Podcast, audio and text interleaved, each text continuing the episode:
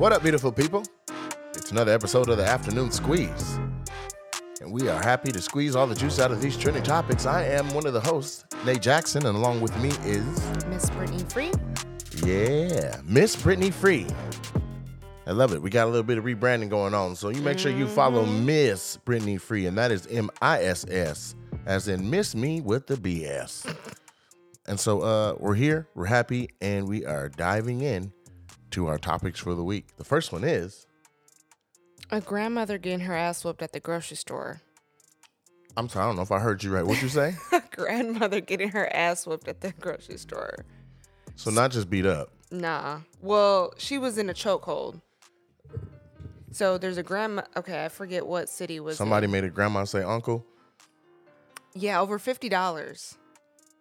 So she is shopping. She went to the grocery store for her grandson to get some ice cream and found fifty dollars in the ground. And like many of us, was like, look at God. She's like, yeah, I thought my day got even better because I found some money on the ground. So I, I should say, because this kind of helps with the story, it's a black grandmother and it's somewhere in the South. And the white store attendants then told her she needs to give the money back because they think that it belongs to one of their friends that just left the store. Oh, And she said, no, I will not. I found it. finders keepers. yes, my blessing. Yes. Okay. yes, get your own blessing. Did the friend confirm it was their 50 bucks? They weren't there. So the store is like, we have a feeling that That- that's our friend's money. Exactly. And we gonna get it up out you by any means necessary. And so the the white woman choke put the black grandmother in a chokehold and start calling her names like you black bitch. Oh. Give the money back. Blah blah blah. So the security, um I, I believe she had her granddaughter in the vehicle with her waiting out in the parking lot with the baby. And so she tried to come into the grocery store to see what was going on. Yeah, why like is it why, taking why so is it long? taking my, my grandma so long? Yes, and the security guard blocked her from coming in. So she ended up trying to fight the security guard. Right. Let me in to help my grandmother. Which pretty much anyone would do. And so she ended up getting arrested and she had charges, pending assault charges on her. And then her the grandmother's daughter rolled up in like a bathrobe. She was in the shower, got the call. She was half dressed, came up to the grocery store to whoop some ass. So we're talking, we're talking like a young, a, grandma. So she has two daughters. She a da- uh, daughter and then the granddaughter was the one that was at the grocery store with her. So the granddaughter was at the grocery store with her, and who else was waiting in the car? The granddaughter. The granddaughter with the baby. Right. So then, so so it's a, so it's a granddaughter and a great granddaughter waiting in the car. No, granddaughter with with like her brother or something. Okay. And then the the daughter rolled up in her bathrobe. Right. So second generation pulls up like, why are you messing with first generation? Yes. Third generation's in the car, calling mom. Mom, it's going mm-hmm. down. But she's already fighting. She's the one that got arrested. the daughter got arrested. The granddaughter. This story is juicy. Who won the fight? The one with the charges. Okay. So she was like, shaboom, shabink, shabink, shaboom, shaboom, yeah, shaboom. over fifty dollars. And so it made headlines, but um there's this story that I found on Yahoo. And let me see if I can restart it. But the way that this guy starts the story, um it's like a lot. It's kind of abrasive. I'm ready. Let me I'm on the edge of my seat. Welcome to The Factor Uncensored. Thank you for joining us tonight. New video shows a woman some of us can see as a cherished mother, grandmother, while others simply see her as an old black thieving bitch stealing from their convenience store. It's horrible. And Miss Smith, forgive me for saying that. But I wanted to get across the analogy to send home our point tonight. Miss like wh- he didn't have to say that. I mean, could've he said been- they were uncensored. He could have just been like Old They used- black thieving bitch. Good lord. they use derogatory terms. Like we would get the point. and that's called un- uncensored news. this is on Fox 26, Wow. Houston, and yeah, it's his. It has to be like an internet news. This there's no way this is on cable on their local news station. There's no way. Like that's literally impossible.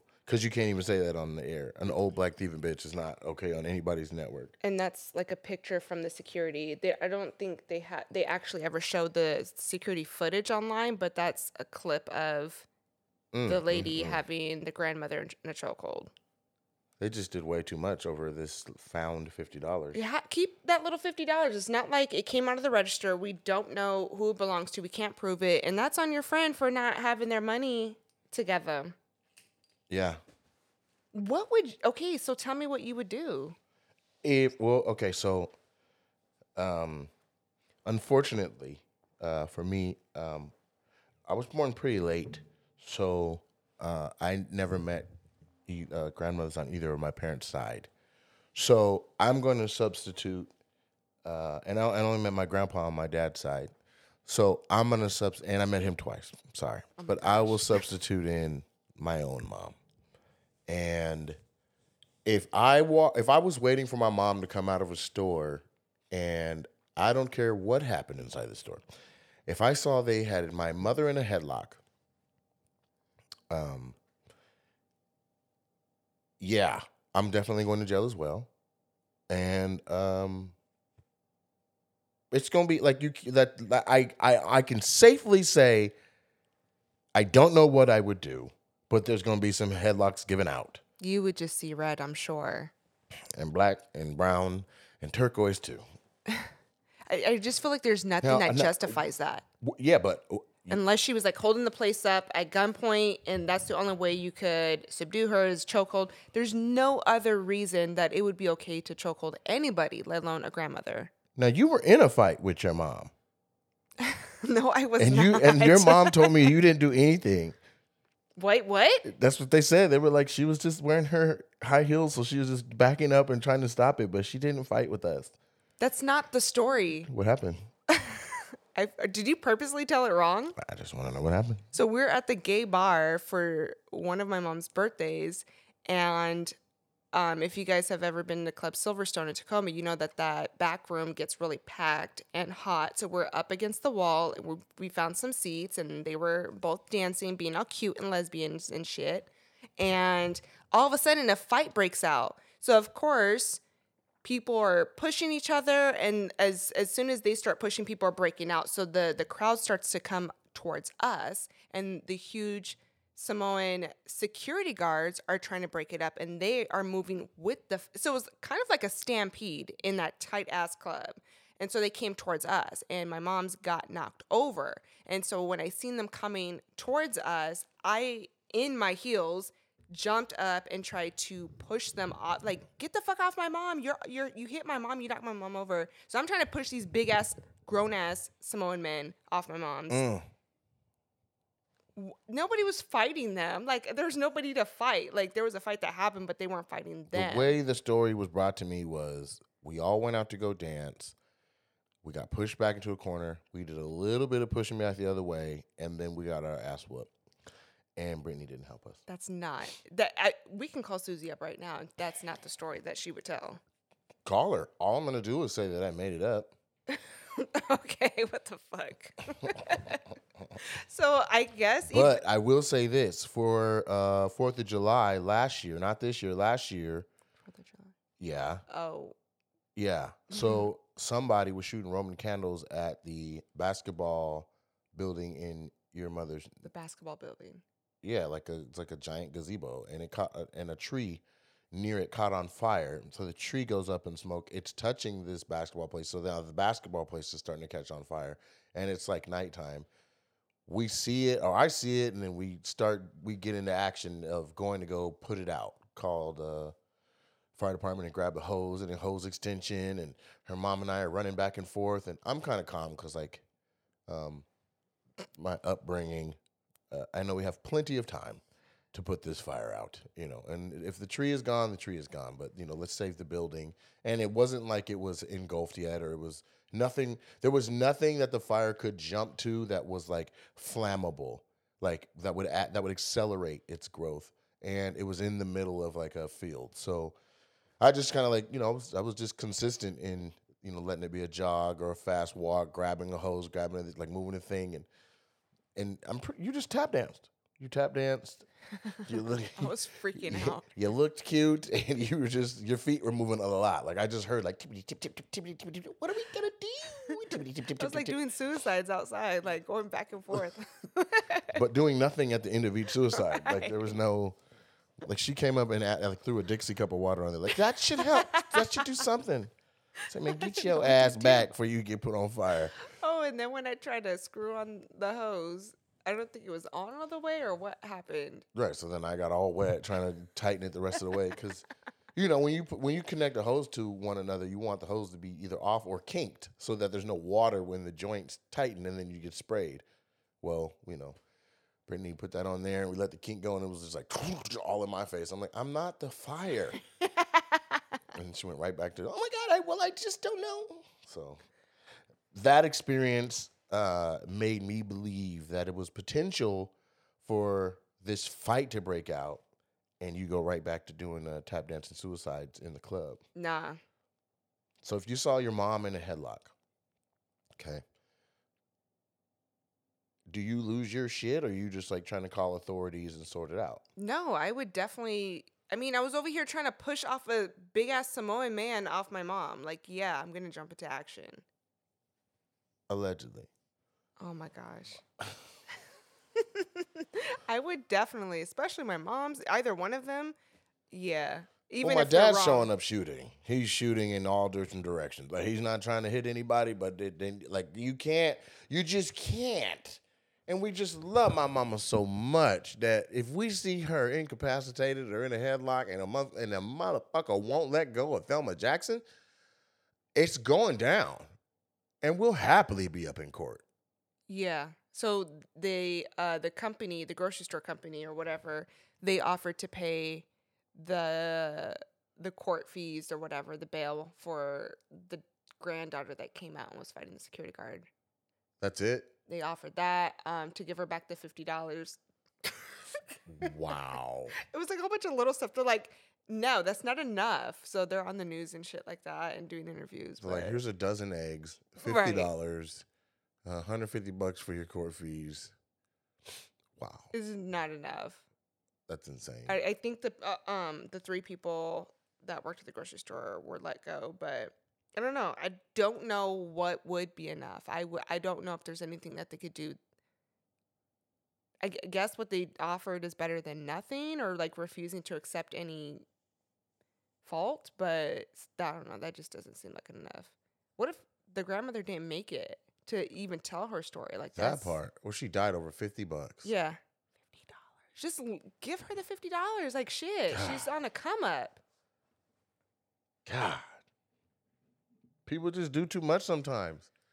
I've seen a lot of stuff up in that club. I'm like, man, let it go. Let just let it go. No, they didn't pay their bill. I'm gonna chase them outside in their car. Say, hey man, if they run you over, now you've died over, you know, a twenty-seven dollar bill. What do you want? What like come It's- back inside? It's not worth it. It's not worth it. That's like with uh Calling security meetings at two in the morning when everyone exhausted over two two bills that one wasn't paid fully and the other one we just let everybody go home. right. Let us rest. I mean, that's their karma that they have to deal with. Man, oh man. Man, oh man. So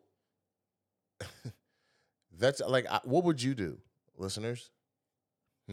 I know for sure there's a doctor listening. You've reached a point in your life where there's, you've refined yourself and, and, uh, you know, leveled yourself up and done the self work to reach another status and just a different disposition, live a discourse. It's a little more healthier, safer, and all that. And like, what do you do if you see your mom in the headlock? Just any loved one. Yeah. Now, really, what I'm looking for is, you know, a loved one that can't necessarily fight back, a loved one that is just precious to you, that's near and dear to your heart, that yeah. doesn't have the means to whoop ass themselves. That person, it might not be your mom. Maybe your mom's a UFC fighter. No idea. Mm. There's people out there like, my mom not gonna get choked out. She gonna whoop, you know what I'm saying? And Yeah. yeah, my mom is that same person, but not this decade. Mm-hmm. You know what I mean? So wh- what what are we doing? I want to know what you guys are doing. Are you standing there while your mom's in a headlock talking to 911 and, you know, answering the questions of the 911 attendant? It's like, what location are you at? Is she breathing? Is she in danger? Is she, man, if y'all don't get up here, If you don't get the fuck. yeah. So I just want to know what what is the right response? Because I, in my opinion, uh, there's just some responses that require brimstone, and this is one. You got Thelma Jackson in a headlock. Lord have mercy on what happens to you after I- if I see that. There would be a mob Yeah, at that store. They- it- No, Jesus. they would have. Nope. Now if I if I'm sitting in a parking lot and I look over and I see Britney in a headlock, I'm gonna be like, "What did you do? Why the fuck? What did you go in that store and do that they have you in a headlock?" That you know, that's not what you would say. Because anytime we go out do? to a restaurant, or anything like I'm always. Why would you say it like that? That's what you I'm saying. Off really rude. So you would never question Well, me. first of all, stop doing that because I'm a man. Let me be me. And No, I don't like it. It's embarrassing sometimes. You can don't like it quietly. But what I'm saying is, what did you go in there and say? That your disposition always, as a person who's worked with a lot of people and done direct customer service, what happened in there? What escalated that your ass is in a headlock? And I want you to answer me while you're still in the headlock. Britney, no, what'd you do? that's Britney, not tell me true. what you did. That's not. You would not question me. She can breathe, right? Okay, now d- d- hold her still. Yeah, Britney, right. why are you in here in a headlock?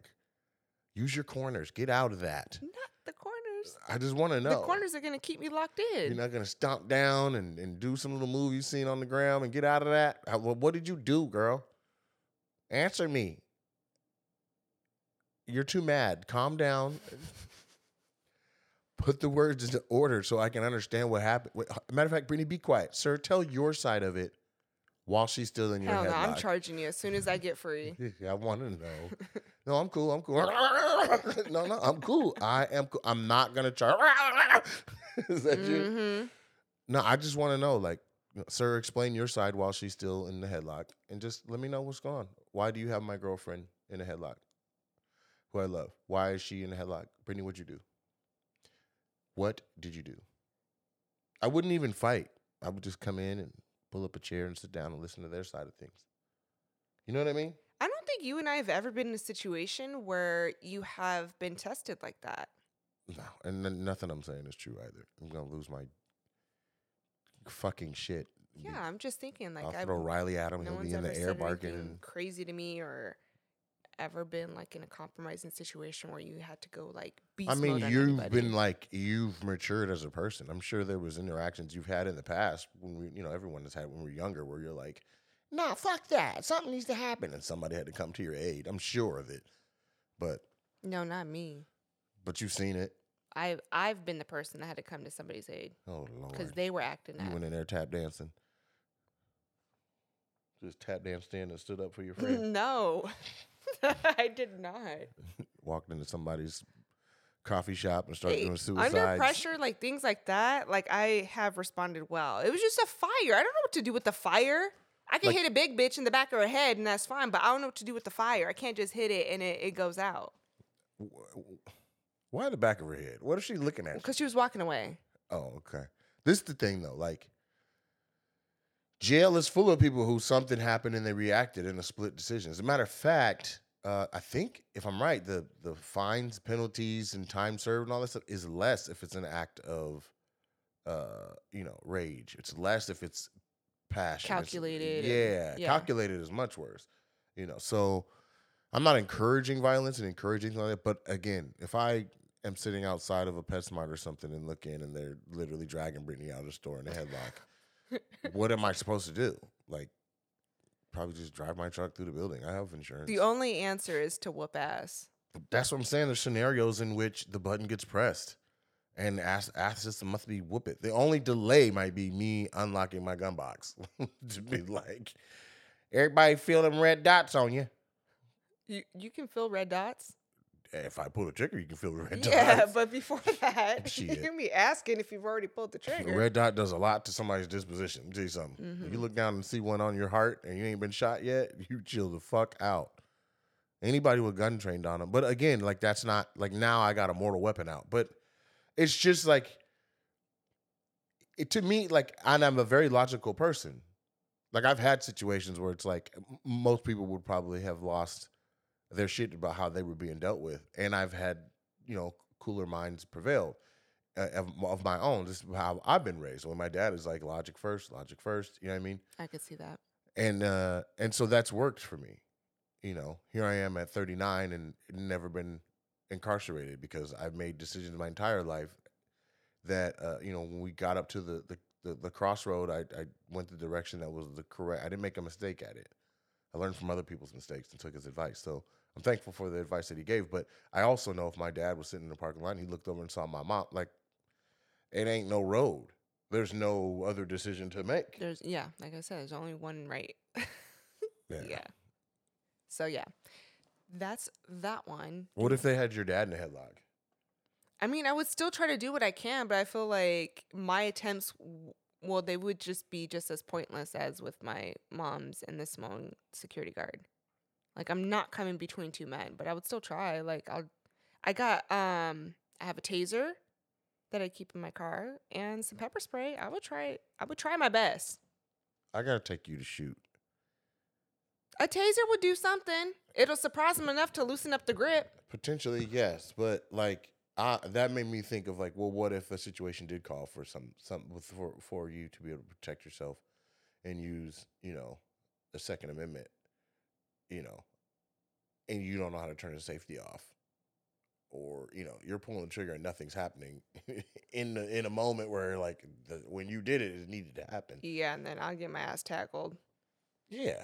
I mean, God forbid somebody came up in this house and you were upstairs and you knew somebody was downstairs and you had time to get to a firearm and protect yourself. And now you're holding it and don't know what to do. Like, nah, we got to take you to the shooting range. And it, and I went to the shooting range uh, recently, and uh, there either, there was like eight uh, lanes there. I would say three or four of the lanes was couples. Like it was. Oh yeah, It's exactly It what like was a happening. date night. I, I don't know about date night. It was more so like boyfriends. I, I think one of them was a brother and a sister, but other than that, I think it was three. It was it was me. Then there was like two small, a big small guy and a, and a, and a girl that I think that they were brother and sister, and then the next two were like clearly couples, because like the guy would shoot and then they'd bring in the the thing and show where his bullets went through and you know good job babe yeah Mm, okay, yeah. you know what I'm saying? Um, but yeah, interesting stuff. Let's move on. So the next story that I think um, I think is very interesting. Uh, Britney curated this story, so I'm just gonna introduce it and then I'm gonna let her support this thing up. But she says Latto puts her panties on eBay. All right, so it's a journey. Big Latto. So let's go all the way back. So first, she posted she there was somebody online that compared two pictures that Latto had posted of herself, Okay. and it's like from behind, and you know Latto has body, so like her pants, it was kind of like hip huggers where they're a little bit low rised, and her thong was very obvious and popping out of her jeans. Mm. And each photo, it's two di- different outfits. We're assuming two different days, and um, the same leopard thong. So then the caption was, "Can't you afford to buy new panties?" Uh. or something like that. Not can't she afford to? And so Latto said she reposted it. This may have been on, on Twitter or something. She said, "Oh no, it's the panty police." That was her response. so then that went viral. Um, Latto responding to that. really? Um, so then she goes on and is like, bruh, I have so many of these panties. Like, it's just $5 at Target. I'm on tour. We just buy a whole bunch at one time.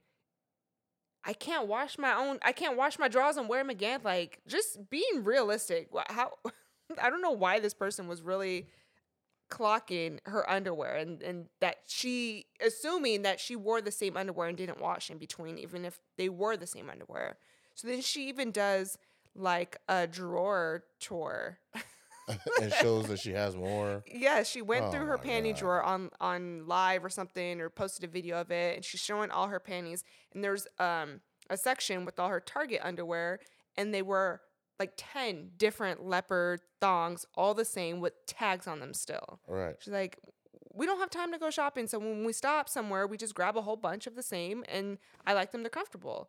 So she's like, since I can't wear this underwear more than once, um, I'm gonna put these on. She put her used underwear on eBay. She says because they won't let me wear my drawers, I'm just gonna sell them. Mm-hmm.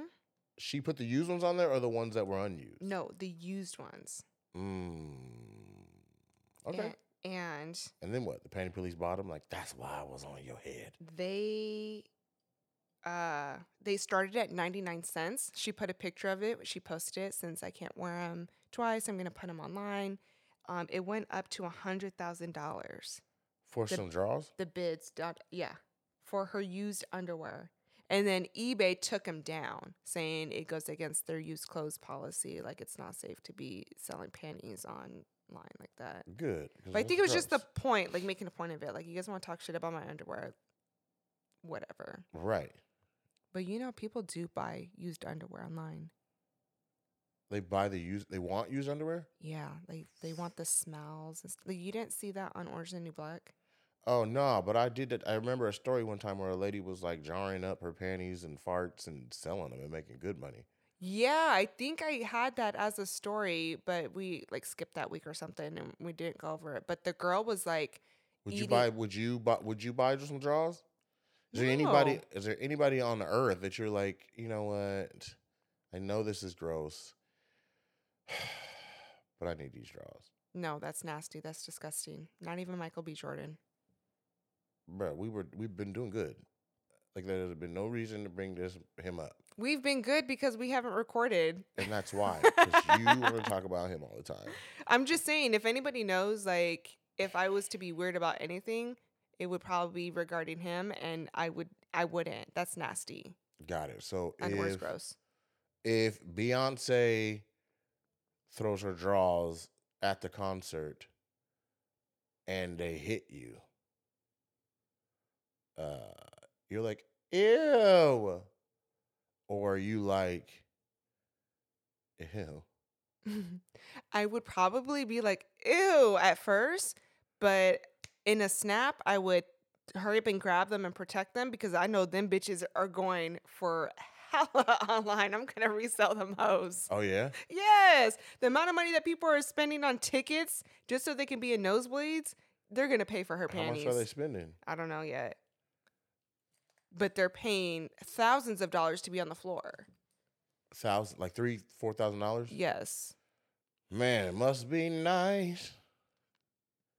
We'll get there. We'll we'll get there. But um so no to Michael B. Jordan draws, no to Beyonce draws. You you just you know, you're just like, yeah, ew. Yeah, bodily fluids nasty. Like there was a story about how Glorilla was talking about she can't wear black underwear or she only wears black underwear because um she tries to hide her shit stains or somehow her shit stains always pop up on it's just it's disgusting. Which which I get, but like Glorilla is different than Beyonce. I'm just saying like that just goes to show you that just because people are famous, they're still nasty. Well, I mean, Mm. we know like Ashton Kutcher and his wife were talking about how they don't shower until they feel like they have to. Like, it doesn't mean that because they're celebrities they have great hygiene. And you know, my hygiene, I'm not. No, I'm not fucking with nobody. I, I just no, Ain't no way. ain't no way. Okay. Just asking. Okay, What about a bra? a bra that's not bad. Okay. I take a bra. Okay. What about a lace front? What if Beyonce takes off her wig and Hell yeah, Yeah? yes. Her lace fronts. Oh my gosh, You would wear the it? quality. You would wear it? You can't like. Have you ever looked at her and be like, damn, that's a lace front? No. but you would wear it? Like you'd be Well- at work, like, uh oh, uh oh, uh oh, I don't know. Um, I would probably. I don't know. I don't know if I could because somebody would snatch my wig. I don't think that You would don't be think it would make it? for my safety. I probably wouldn't wear out. I would maybe like have hold a private party Uh so I could wear it and then everybody can look at me. You would have to pay a fee to come in and watch me wear Beyonce's wig, but I can't wear it out like to work. You gotta pay to watch you wear Beyonce's wig. Yes. And that would be a thing. People would do that. I would have a Renaissance party and then everybody would come in, enjoy themselves, and look at me, mm, have fun. Now, speaking of Beyonce, people are saying she got ripped off at the Grammys.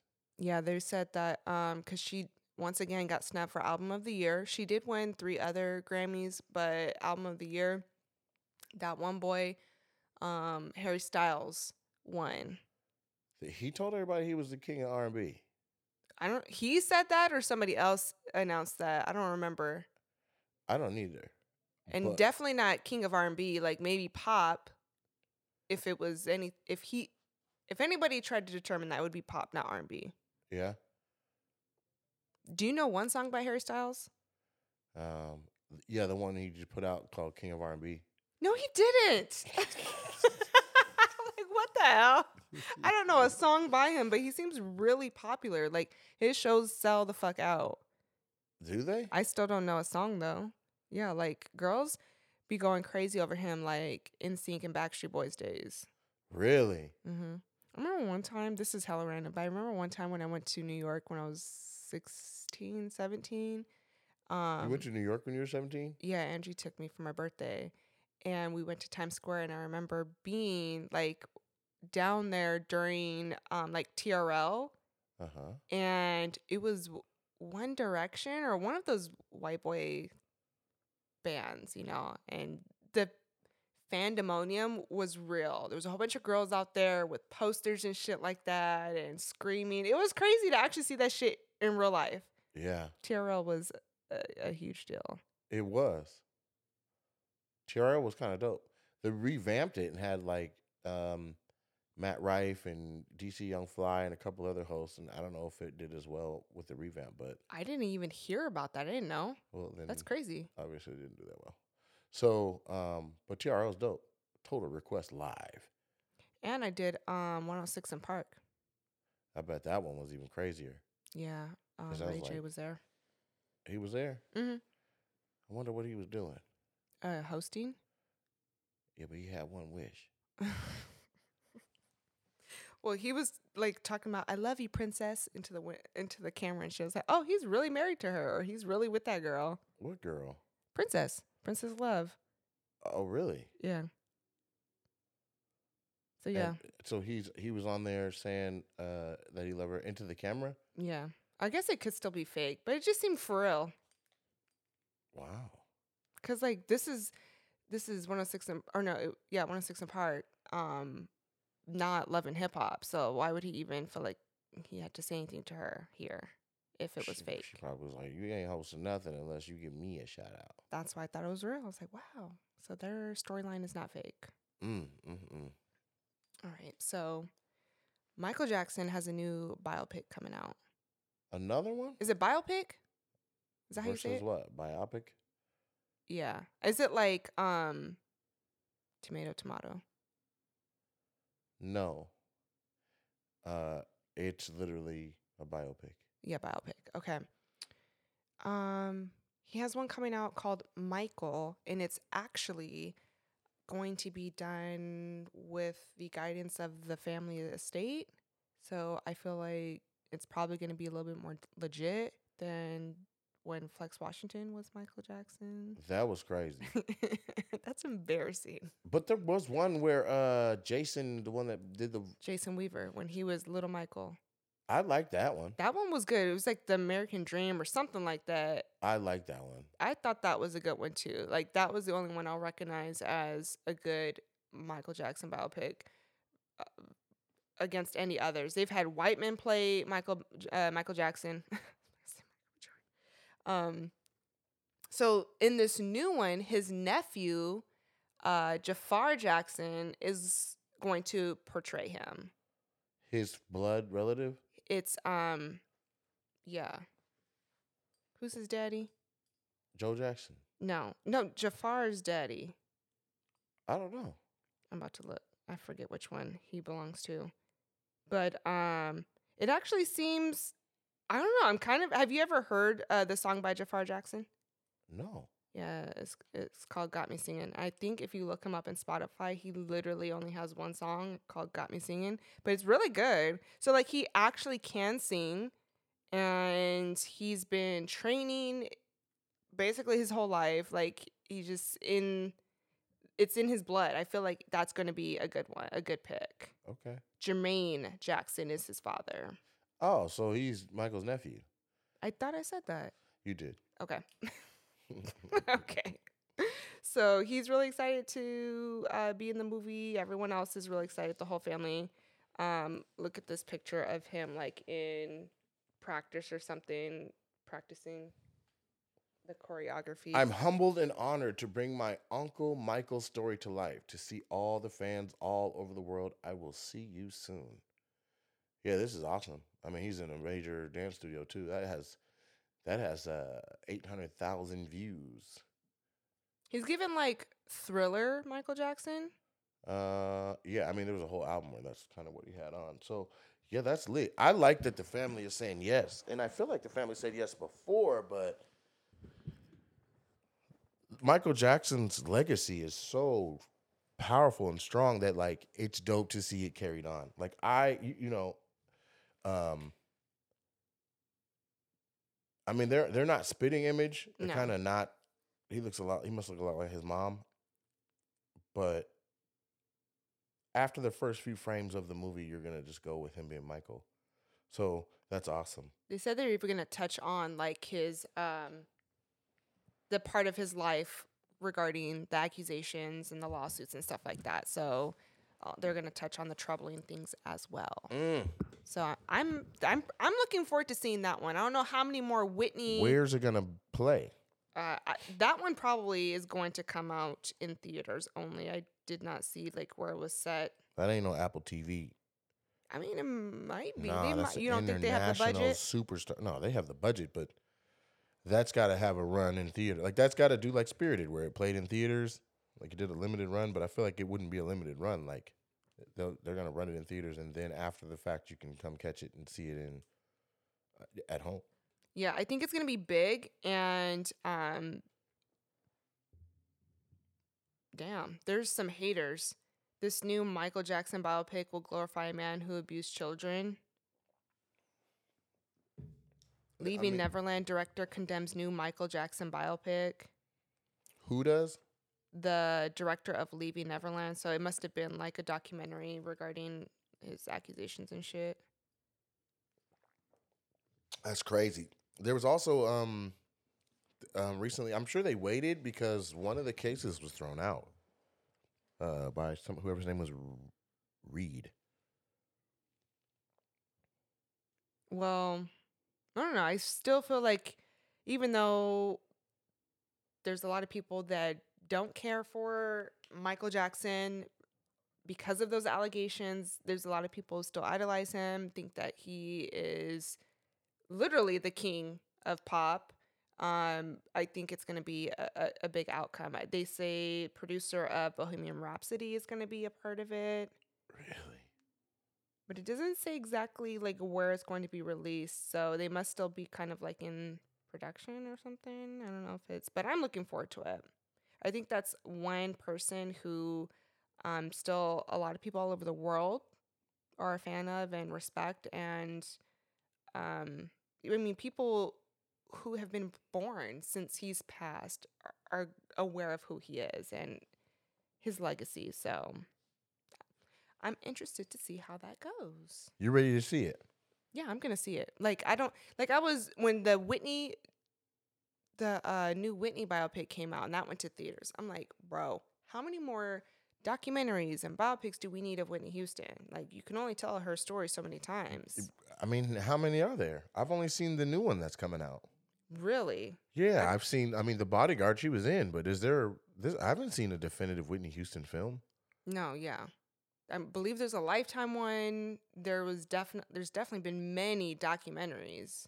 Huh. Well, yeah, but a documentary is different than a biopic. You get to go with them and see the whole. I mean, I don't know.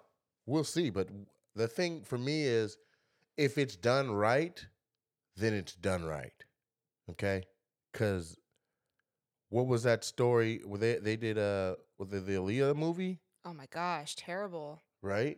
So when it's done right, it's done right. Like they had a, they had an Asian man was Timbaland or something like that. Like it's, it's it wasn't true to you know what I'm saying. And uh, well, all it was um, was basically headlines. There was nothing where it's like, oh, I, I didn't know that, that that ever happened. It was really just pulled from magazine stories, anything that you could have found in the newspaper.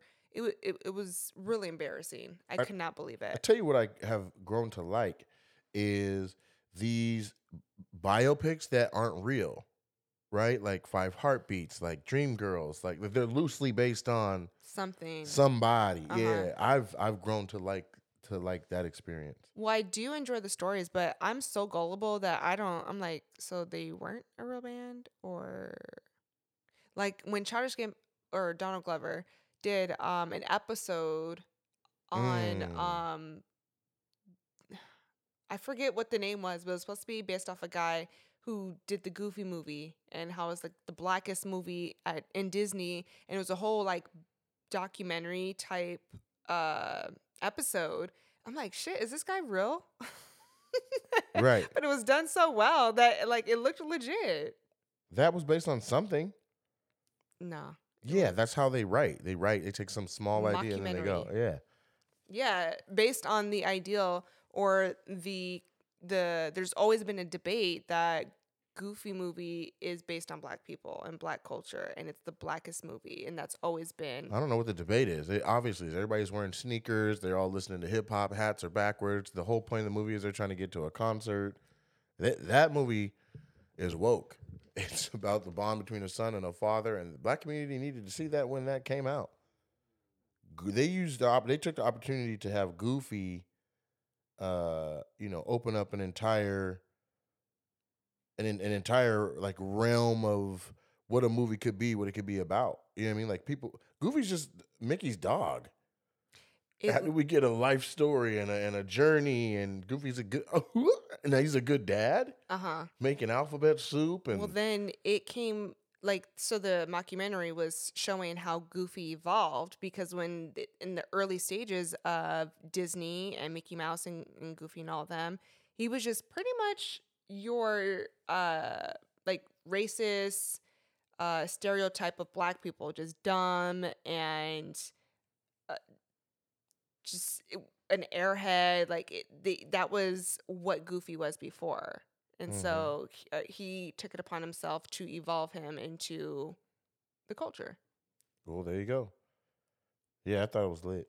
It's, it's one of my one of my favorite movies as a kid. Like I liked the Goofy movie. And the soundtrack was fire. hella lit and the dance. A lot of Mhm. people learned to dance, and then like it, re- they actually took the time to develop more than just Goofy and, and Max. Like they developed, and Max was Goofy's son. Um, hell, they created Max, but they took the time to like develop Pete and love interest, and like you actually cared. You know what I mean? So you know, and and the fine the fine singer Goofy singer like. You, like you watch that as a human, looking at these dogs that are turned into people, and like you can tell who they're attracted to. Like, yeah.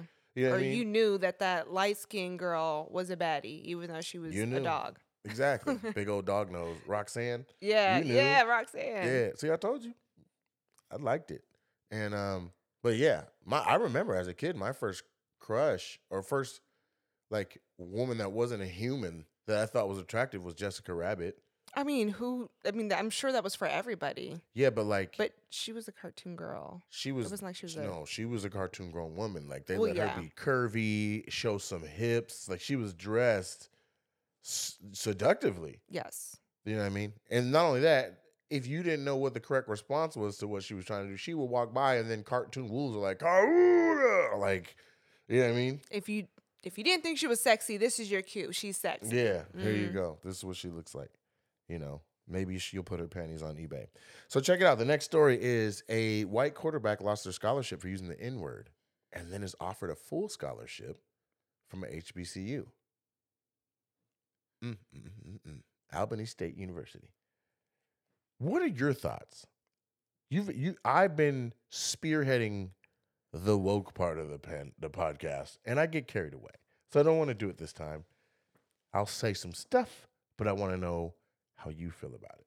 I like how like I, I put down notes in here for the story that we're gonna go over, and you just read the whole thing. Like you just give the whole story away. I just like I I, didn't. I wrote that down so I can remember what it was, but you know I want to like kind of I creep didn't see into every- the story. I didn't say everything. Look. yeah. Okay, well then who's Marcus Stokes? Well, Who's singing songs? he, the, it's a white guy. I literally didn't even say that. What what is that? Who is Marcus Stokes? He's a white quarterback. It's a white boy named Marcus Stokes. Yes, Then Albany gave him a full scholarship without knowing he was white because that's Nah. a black ass name. because it was a big controversy that he lost his scholarship for. He posted a video of him singing a song where he said the N word in it. What song was it? I don't even know. I didn't see the video. The reason but- I'm asking is because, like, I don't I don't condone it. I don't like it when white people are just singing along. But certain songs, there's a different amount of repetition. Like if it's the N word once or twice and it's their favorite, like okay, it's I don't like it. But if it's Kanye West and Jay Z niggas in Paris, yeah, and you've said nigga 12 times per hook, and there's five hooks. Like you have said nigga at this point 44 times to get through this song. Dun dun dun dun dun dun dee, dun dun dun dun racism. So, you know, and then eh, like the artist didn't even try to defend it. They're like, you know what we call the niggas in Paris? Cause niggas was in Paris. That's my favorite clip of Kanye because he's so fucking serious. right. But no, I and so like I I put that in there because it wasn't like he was just saying it, you know, part of like a discussion or being derogatory. Like, he Like, to said somebody. it. Yeah, he did say it while he was singing the song, which doesn't make it any better. But I mean, it wasn't. No, it does like, make it better. Well, I'm. Is I he just, wrong? Yes, but is there malice and, and and all the bad stuff attached to when he said it, or is he just singing along Just with the the song? song, Yeah. along with the song. So is he wrong? let him yes. go. Is he is he you know a dick, a piece of shit? No, I don't know if I would go that far. And I think that I think what uh, go ahead. Well, I just I feel like his school jumped the gun with for removing him from from the school and taking a scholarship away. Like, given the circumstance, it's not like he was being racist per se, unless it was like I, I feel like this was a hip hop song that he was singing along with, not like let's kill all the niggers around or something like that. It wasn't like a KKK song. You know, he. I just don't know if that was a fair way to punish him. So I feel like the school was just doing too much, so they don't get any backlash. And so afterwards, then um, an HBCU, um, in a historically black college from like the 1900s, uh, offered him a scholarship, which at the time of the story that when it had come out, he had not accepted it at that time. It just had been offered to him, which caused even more backlash. Like, how are you guys going to offer this white man who lost a scholarship for saying the N word a scholarship to a black college? Right. So that's kind of the story there. And I think that the school took advantage of their ability to have discernment and to understand the temp, the you know, uh, the temperature of the usage of the word and uh, the kid's heart, you know, to then get them a wonderful quarterback mhm. who will probably be in the locker room with the rest of the team singing a song. And he probably won't say it no more. Not with the whole team.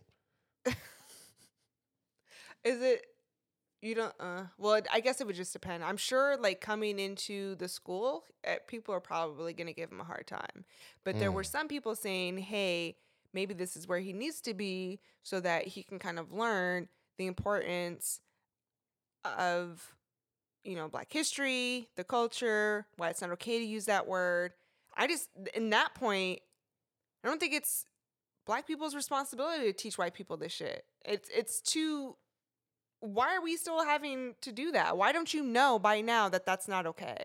Right. Nor nor is our, it's not our responsibility, and they you know other other people learn the lesson from looking at what happened to him. Like, dang, you lost a you know you had major scholarships at major schools that were that were that were they were on you, and now no now they're not. And and why is that? Okay, well that's because you did this. So if you're a coach or a parent or a future you're you're going into your senior year and you see that happen to this kid at a whole nother place, you're like, I'm, you know, uh, th- that may be enough to ward the use of the N word off in rap songs. They're like, damn, you can get in trouble for this. You know what I mean? Because it's all mm-hmm. fun and games until you get in trouble. Right. You know what I mean? How many white kids innocently put on blackface to go out and do Halloween, not knowing that's outrageous? Even to, I mean, if that's done today, I just don't get how you can just go out and not know that that shit's not right. Yeah, I mean, be say I I would love to assume that too, but being that I'm from Lacey, Washington, and I've seen where, you know, ninety percent of the school is white kids, like what's acceptable and what's okay is is is different. But you doing like a white person putting blackface on, why are you doing that? There was a whole football team that did a mock slave trade sale Yes. of their black students. mm-hmm. Like people just don't like they just they don't get it. Too far is already happening. You know what I mean? They've already gone way too far before they even realize. It's the part where they try to play innocent that pisses me off. You knew it wasn't okay, Mhm. but now you're trying to act like you didn't know. No, just own up to you being a piece of shit. Oh, You know that you're racist. mhm. It's not going to make it any better by acting like you didn't know. right. That's the that's the part that just pisses There's usually off. one that knows and one that doesn't. And then there's somebody else going, I told them not to do that. Mm-hmm. You know what I'm saying? For real. And uh but the opportunity for the teaching and learning moment pass when you're in the corner of a party doing the doing the, the you know, chicken noodle soup with a soda on the side dance wearing wearing face wearing black face paint. Like who are you supposed to be? Yeah, I'm not oh, in I'm Frederick favor. Douglass. What? it's February. I guarantee you there's already some fucking up going on. It's the sixth day of February. uh huh. Fifth day? Oh yeah. Somebody, oh yeah. Not on Black History Month. That's when it happens. That's what they were saying about Beyonce too. How they What? gonna give this white man album of the year and not to Beyonce on Black History Month? That's funny. But I'm gonna be honest with you. Um, you've been bumping that album a lot Mm-hmm. in the past, like the one that Kanye West interrupted Taylor Swift for. That crossed over like both genders, multiple discourses, different demographics, and that that music was playing everywhere. This last album, I just did, I didn't hear it everywhere. I didn't hear it at every light. It wasn't playing in the club. I didn't heard it in lounges, hookah bars. I haven't heard it everywhere. I just find that hard to believe. Where I have heard it though is hotel lobbies, Okay. elevators, because she shifted the type of music she's doing to where it sounds like Dubai, uh, hotel patio music. you know, in her uh, acceptance speeches, she did thank the queer community for the genre that Mhm. basically was her album. And I mean, a lot of people did say like this album was for the gays, and I mean that definitely was the vibe. Um, and maybe that's why. was it? Maybe that's why Maybe that's you're not seeing it everywhere. You're gonna hear it with the cool kids. No, no, no, no, no. that's that's that's not the way to say that, uh, babe. What we're in on the trends in No, the music. You and- said this album was for the gays, and that's why only the cool kids heard it. No, hold on. Gay kids are cool kids too. no, that's what I'm saying. But I wouldn't say The gay not kids gays are the cool cool- kids. So we're not cool because we didn't. So Well, you're not tapped in, I would say I'm not gay. So then or you that's might why not I'm be not. tapped into gay culture. Therefore, you are not up with. now you're saying. Now you're yeah. The way to clear it up. Cool. But I'm saying uh coolness isn't your sexuality isn't a part of coolness. I know some dope ass gay dudes. Definitely know some cool lesbians. You know what I mean? I know I Flame Monroe is cool as a motherfucker and goes by he, she, they. no, they isn't it. He, she, it's like he, she, and motherfucker. Like he, it's part of a. It's a, it's a comedian. Yeah, I've heard their um their interviews on Breakfast Club many times, and they say like she gets the money, we spend it, or maybe she says we. He, she, we. Yeah. yeah, He gets the money, she spends it, but we get paid. Yeah, like that. yeah, yeah, something like that. Mm. Um, okay, so what you got next?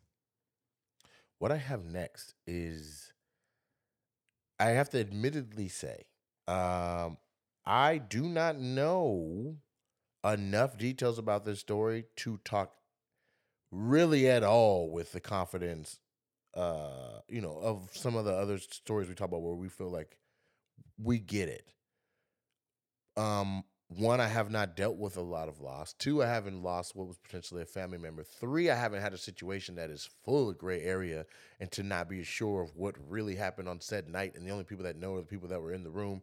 Four i don't have any uh ties to uh, deep in the music business that may potentially have overlapped with, you know, the organized world of crime and in in the South. I don't know. I do feel like But I some of that will applies say- to you. No, You've lost quite a few people, Not- friends no. in the industry.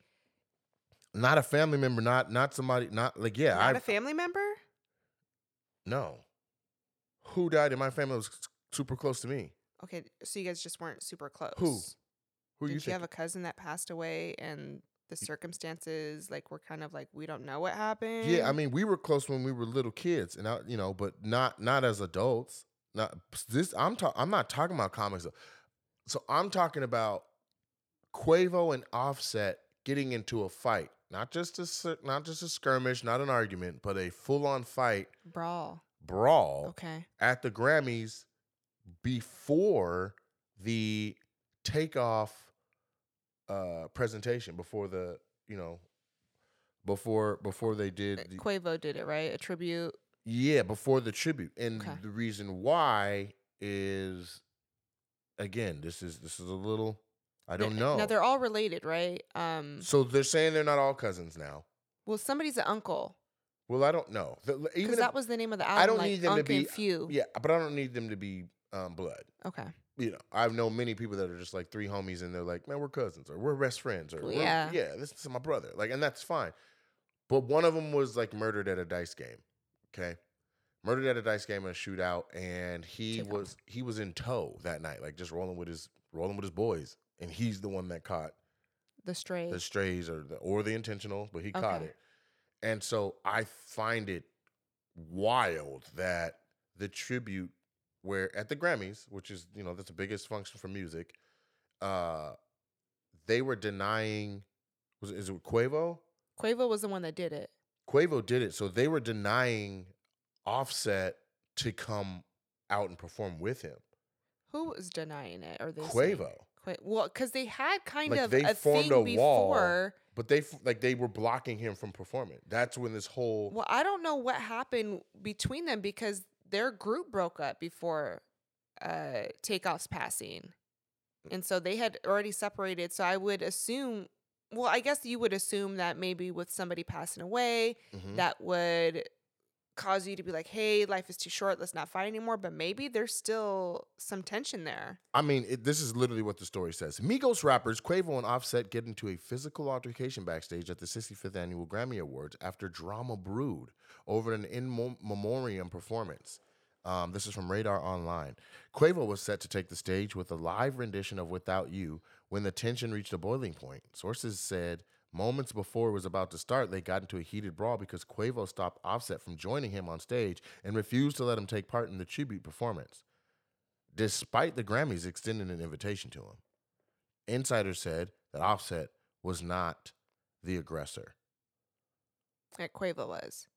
So I don't even know what their beef was before, but maybe that's still but there. that sh- that's a shift in the paradigm that I thought the story was. I thought Quavo blocked him and then he went the hell off. that this is did. saying that Offset was blocked and Offset wasn't the aggressor. Like Quavo was the one that was like, nah, and and be so aggressive. maybe he was. I mean, it sounds like maybe there's some miscommunication. Maybe Quavo was like, "No, this is my set," and the Grammys fucked up and was like, "Come on, Offset, let's have a, a Migos, you know, tribute." And Quavo's like, "No, that's not what I fucking signed up for."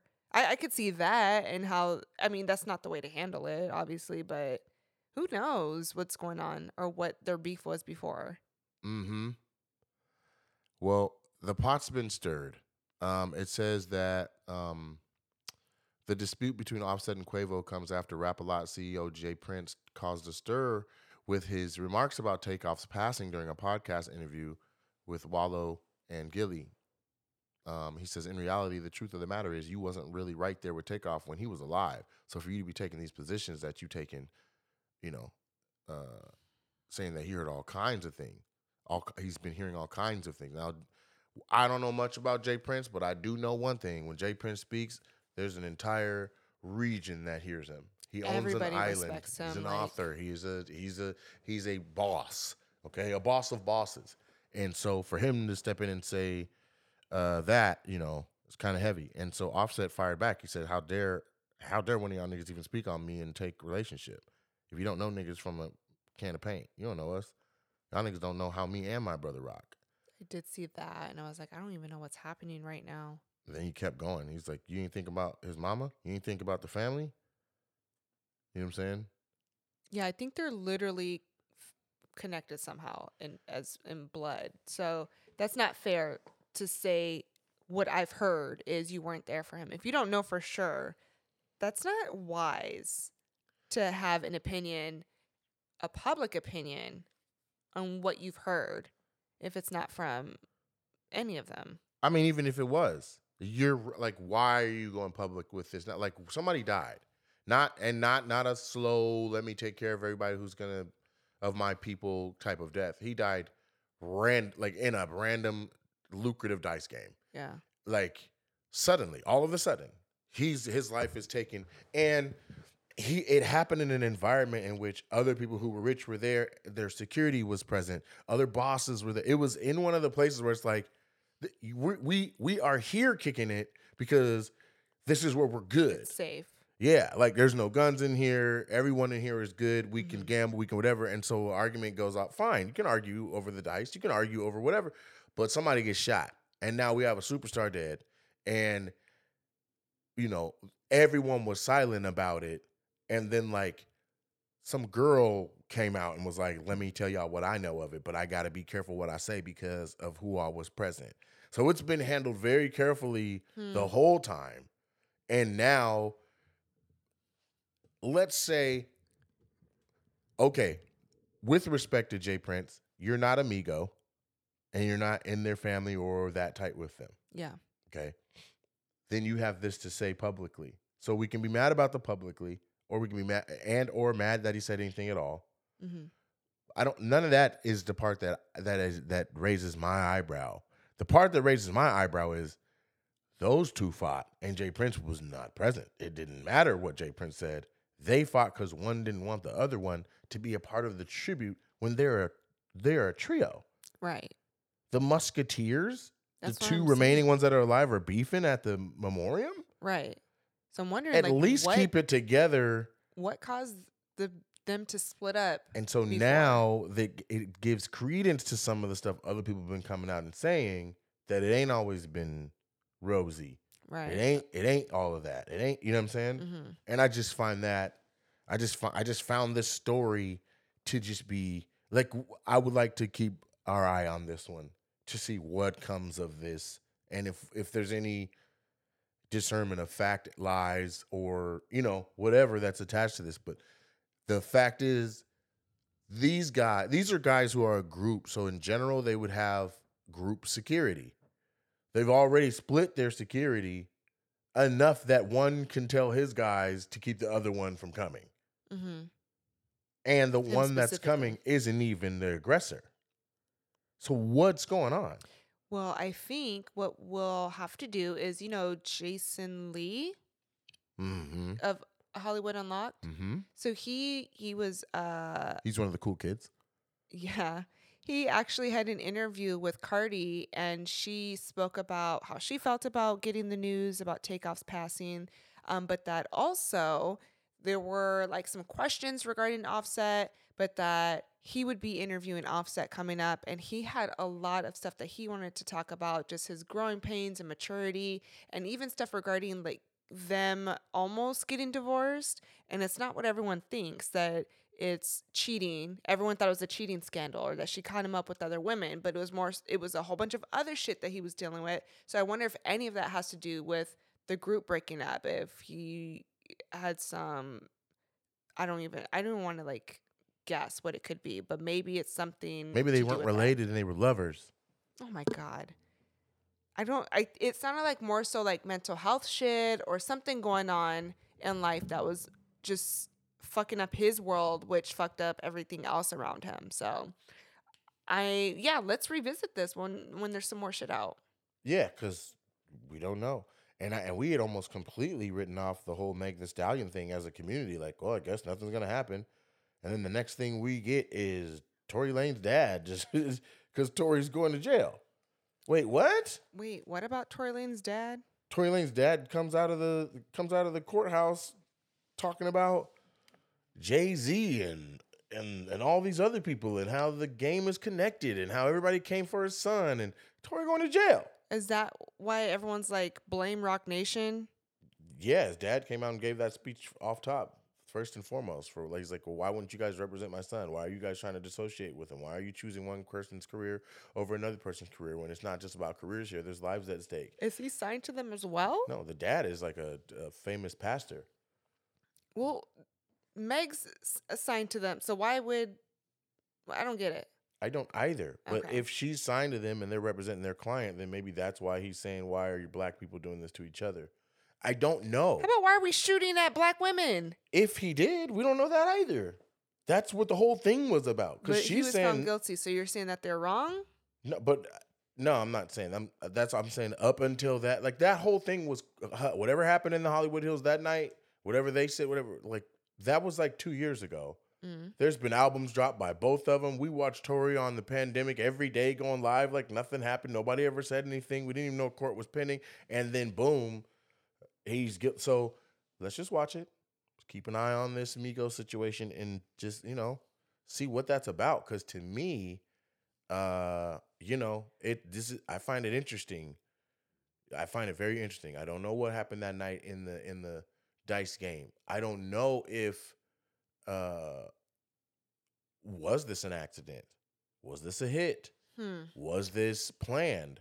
Did someone find out that somebody had something to do with it, or they knew, I'm or they didn't say nothing, or they could have stopped it, or they, you know what I'm saying, or they they've, you know, uh, uh, it, it pushed hard for the person to come when they didn't want to go in the first place, or why was it, why, you know what I'm saying? There will be a story like that, just like the Leah story. She didn't. She thought something was worse. She didn't want to get on the plane, and they were forcing her, and that Aaliyah thought she didn't like the, she didn't want to get on the plane. she had a bad feeling about the plane ride, and she's like, "No, let's just wait. I don't have to get there. Um, we'll just delay things." And they're like, "No, let's do it. Let's do it." And so they forced all her luggage and everybody on the plane when they they shouldn't have. It was the weight wasn't. Uh, it was just too much for that type of plane. And then something about the flight crew wasn't um okay to fly or like I don't know. It was a whole bunch of like weird shit, but she had a feeling that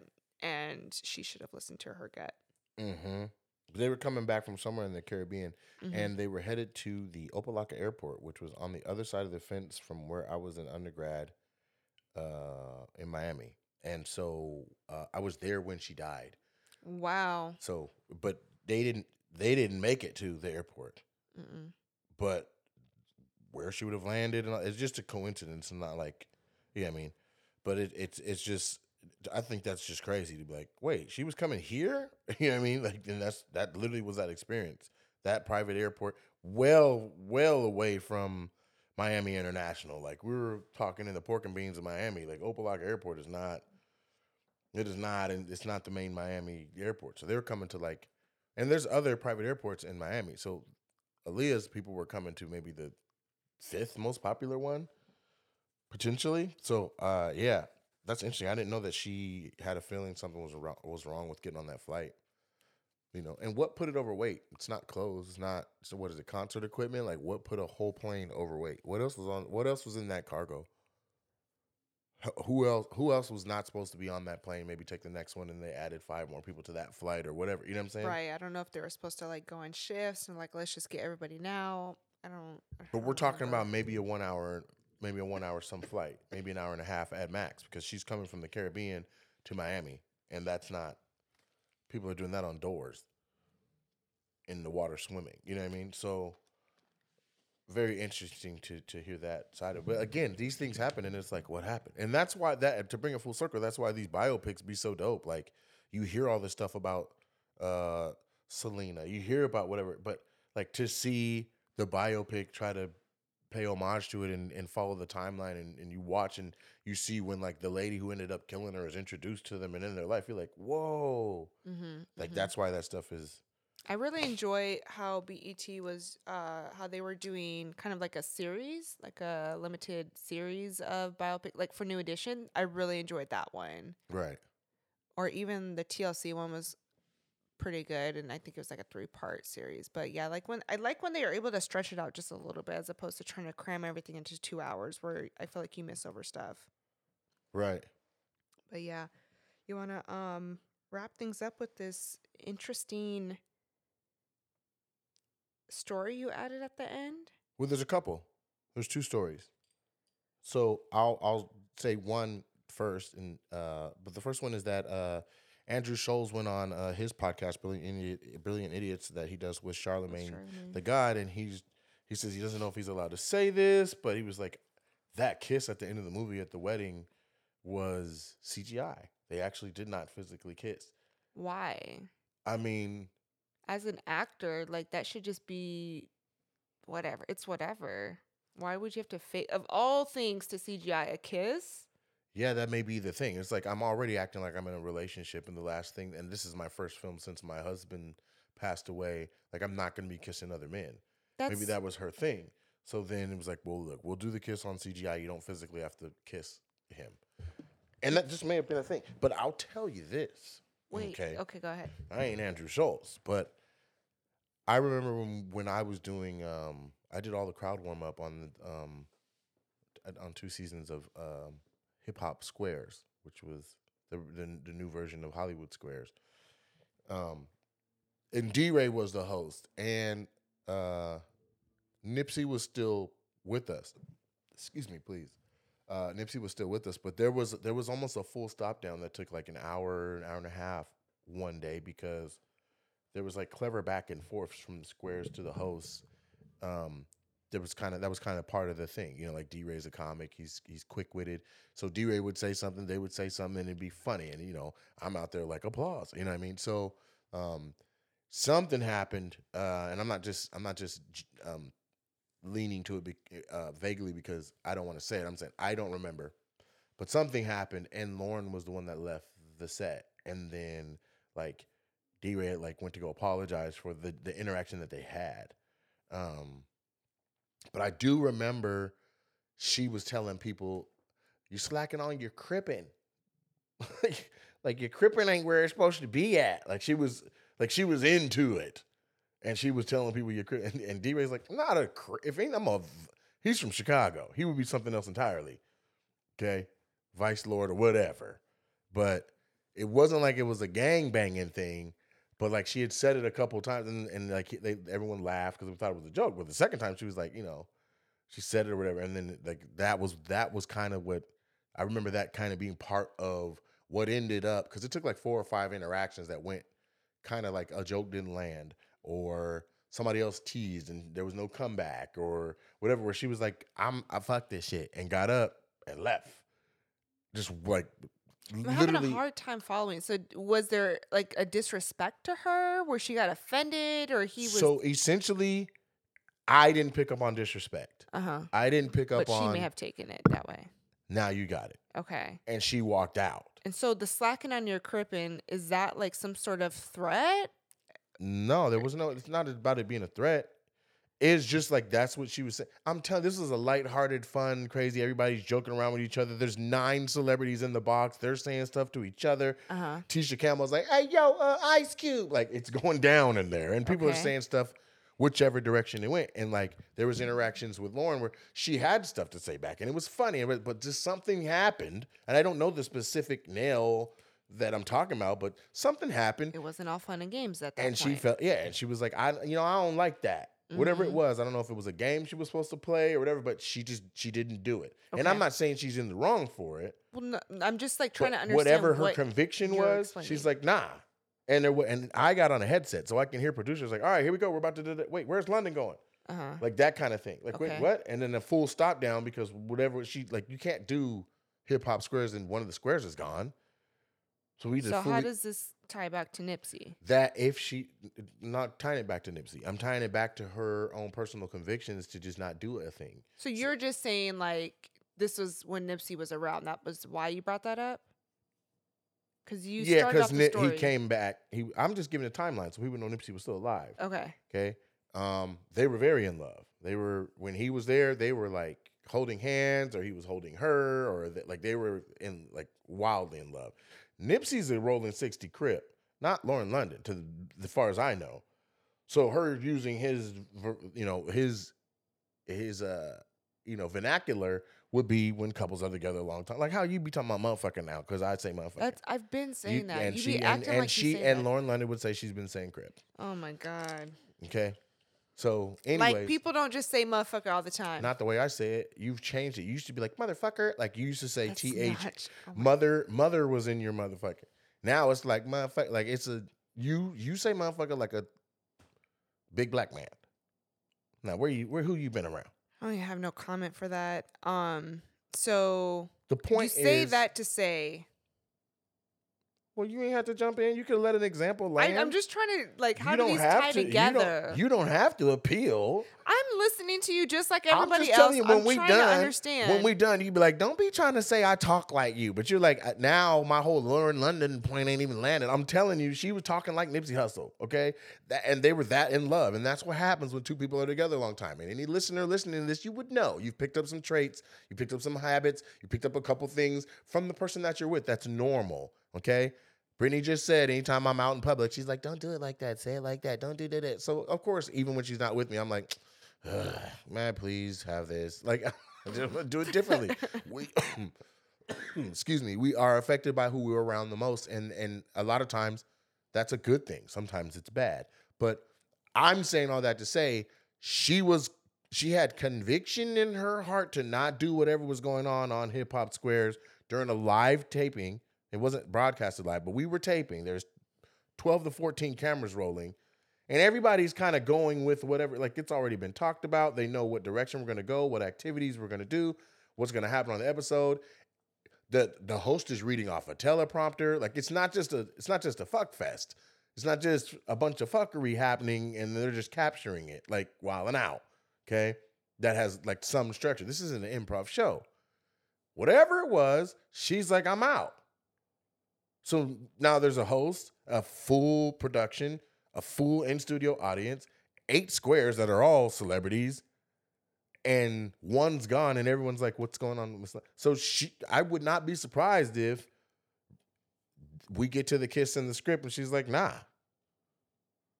I'm not. I'm not kissing Jonah. Like I, I appreciate him. I love what he's doing as an actor. We've done a whole movie. I'm not kissing this man." She was in an interview where she said she didn't know who he was before this movie. She's very okay. Let me explain this a little bit better. Okay. To understand Lauren London a little bit better, you need to understand how Lauren London ascended to where she's at in celebrity, right? Like, she doesn't have a ton of projects, but she, we just love her so much in the one she's in. Like, she reprised the role of Nunu in ATL, and she just stole everybody's. We just loved us some Nunu, right?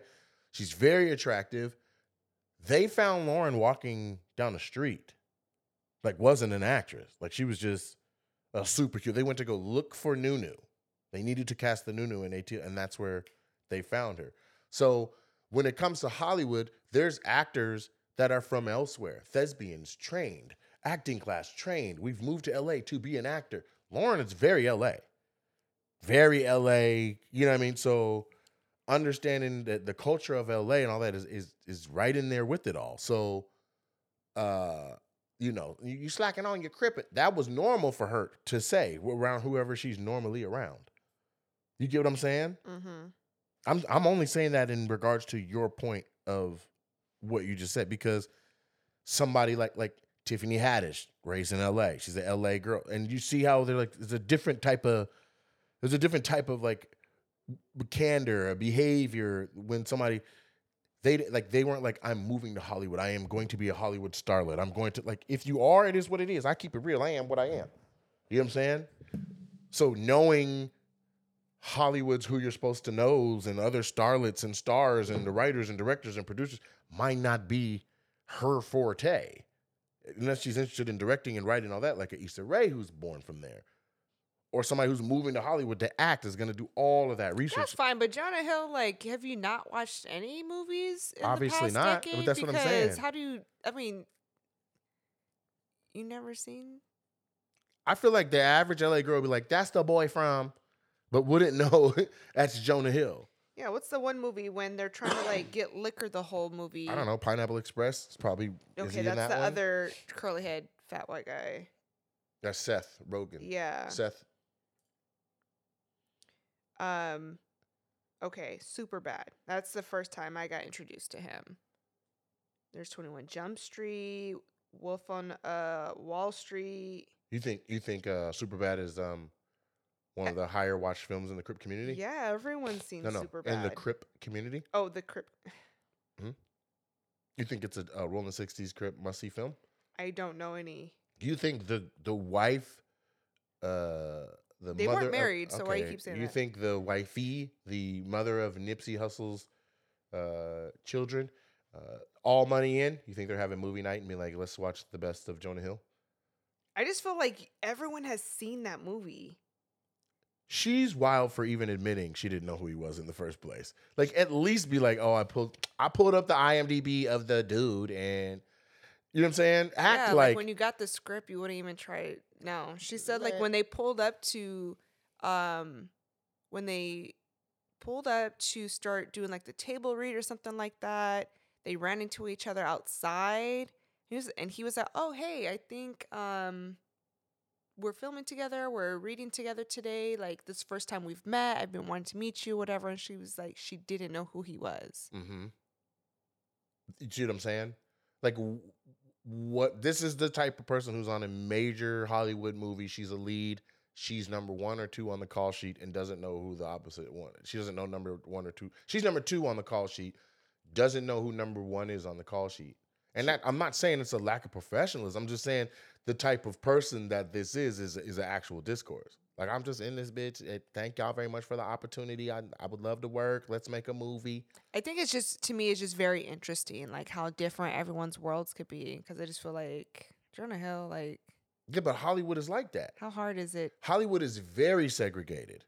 Very segregated. So like she only watches BET Plus. I don't get it. Like you've never seen one white Let's just person as- movie, and I'm sure he's probably in one of them. Let's just assume she doesn't watch movies. There's a lot of actors that just are not just watching a bunch of movies. There's a, other, a whole nother seg, seg, a section of actors that watch everything that's ever been made. But you're saying she's not like the actor type. Nah, she can act. She can she and she I think there was a lot of growth between the last time I saw her on film and now. Like she was extremely genuine. I believed her character in every way. Like either she's lived this and done the dating thing and it wasn't quite awkward, or she just knew how to be lovable and likable and look like she, but on camera, Lauren London pops and is a she's a bona fide fucking star. Eh, period. Okay? But uh I don't know if based on my own experience if she's gonna just go with the yo, you gotta kiss this dude.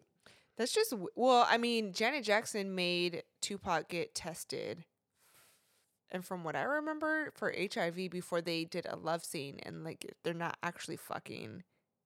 And in the movie, they only kissed. She wrapped him up in a blanket and they kissed. Yeah, but you don't know. Janet may have wanted to smash him and was just like, let's just make sure he's tested as well. That's one. Two, back then there was a stigma over what I mean, Tupac died in 96, 95, 96. So when Magic Johnson announced that he had and all that confusion broke out, and then he played in that game and like so, like somehow he got like he got a cut over his eye or whatever. There was Magic Johnson blood on the court and the game stopped. Like people didn't even know enough. They, they so it wouldn't be a stretch for someone to overreach when you know casting a thing and saying, "Well, if I got this thing with this person, let me that, let me this." You know what I'm saying? What I what I'm saying, and all I'm really trying to express is that I've seen Lauren London not do a thing that everybody else would already okayed on, no matter what it costed. Well, she must be. Saying I'm not doing. I mean that. that. I mean that just goes to show that yeah, she's a huge talent or one that they value because they were readily willing to do a CGI kiss. Right. Whereas like if it was just some newcomers, they'd be like, bitch, we'll get somebody else. That I mean, that's your job. You're an actor. You should be able just to kiss somebody. But it must have just been him because I'm, I'm she's been in other roles and I'm sure she's kissed somebody. She was in a TV show on BT, I think. Who has? Lauren London. Not since Nip. Yeah, huh? She was on a TV show on B- which one? Harlem with Meagan Good. No, watch. Something about oh games people play. Was she on there kissing people in the mouth? Oh, on the game. I'm talking about since Nipsey died. Well, the game. Oh, the game was not. No, that's old. Okay, 2019.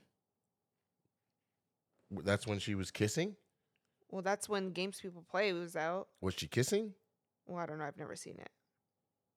It- So then we don't even know if she like this may be the first time on camera that she this may be the first time But you're saying like I don't think that that matters. If you're an actor, it's your job. he died March 31st, 2019. It's and- your job to act. So she's she was acting. That was when the first season aired.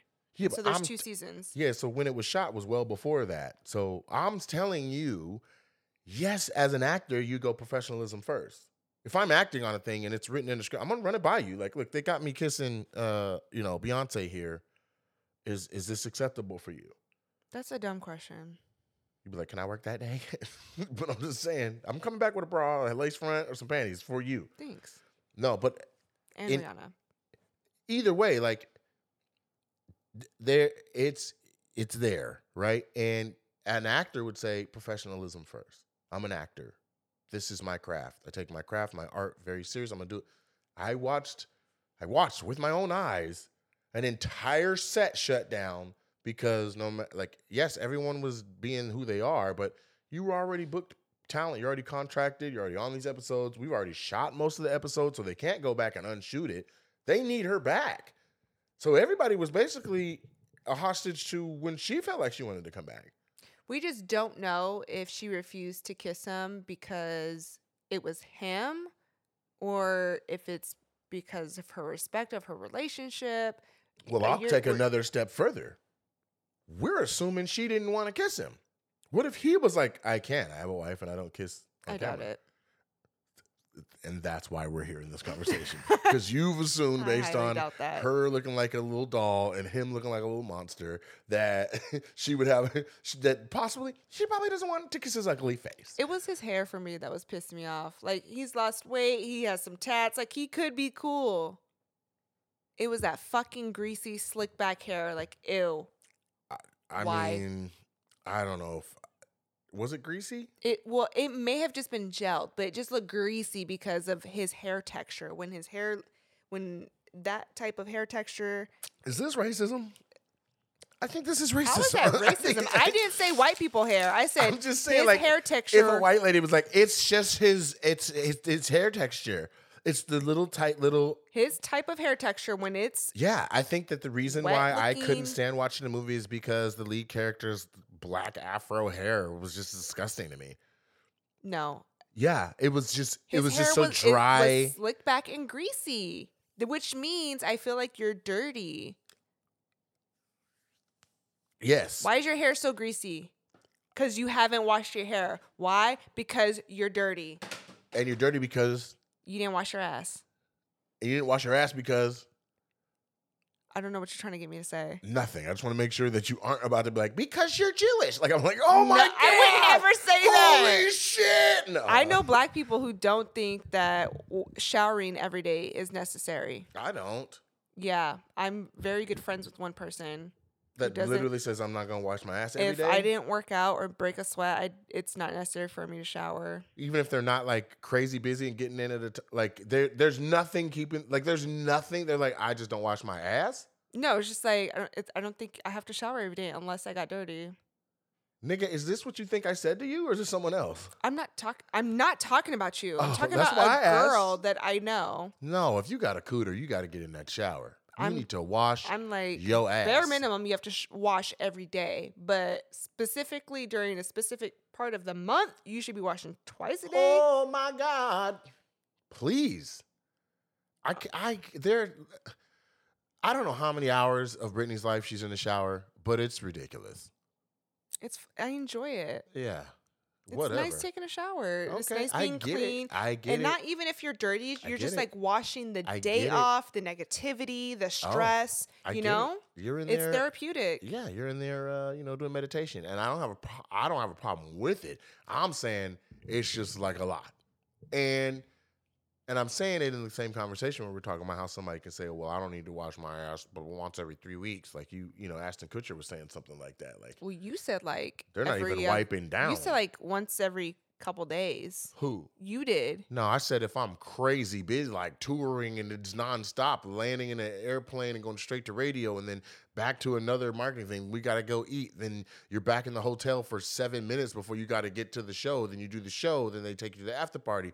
Then you get back to the hotel and you got to get up again and go run and do radio again at seven, eight. Like it's exhausting. You're like, Make like, time for a shower. Who's about to be smelling these nuts? No one. Okay, I can go another day. Like that would be that. Or uh, completely exhausted, came back from the gym, was ready to get in the shower, phone's ringing off the hook. I gotta hurry up and handle another issue. It's like, man, I got. I'll, I'll just shower later. Later is for me. These people are saying never potentially. Like I just, I, why do I need to shower? I saw a video where a dude was like, "Yeah, I washed my ass." The girl had drawn wa- red lines under the soap Oh, I under the that. body wash. so he's taking whole showers, and she's like, "Yo, the soap didn't move, the body wash didn't move. What are you washing your ass with?" And he's like, "The water." Why did she put her boyfriend online like that? They're not together no more, and that's why. It's like y'all keep asking me what, why I'm single. Whatever. I just had a, I just had a little water with it with the uh, the Mio. the Mio in it. It is making me have the hiccups slash Was hiccups. that a new flavor or? I've had it before, but it's giving me the hiccups.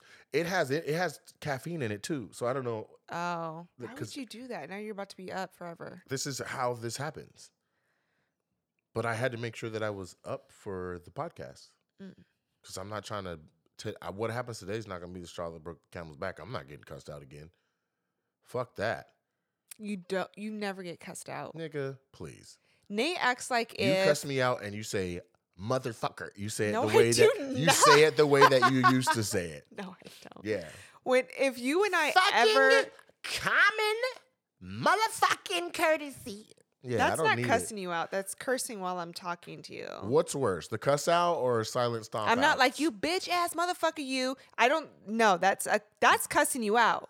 That's what you wanted to say? Well, but when I'm like, that's just fucking crazy. That's not cussing you out. oh, okay. That's cussing while I'm talking That's to you. cussing me in. What is what, what is that? That's just that's me. That's debating. Well, it ain't ladylike. What? It ain't ladylike. So if you're gonna wear pink all the time and put your pinky up and be dainty, prissy, and and fragile, don't come in here cussing like no sailor. First of all, I don't put my pinky up Her nostrils I'm are trying, flared right now. I just want you guys to know you can't you can't see her. Her nostrils are flared, and the way I know is because they're turning pink from being flared listening this whole time Uh-huh. with angst. So listen, just to wrap the point up, all I was trying to say is um, Andrew Schulz said that Lauren London and Jonah Hill did not actually physically kiss, and I saw the tweet, and then somebody posted the video, and they really did CGI the kiss. They it like it was like their faces got morphed together. Um, you have to look very closely, but there's like leaves falling to like kind of throw it off a little.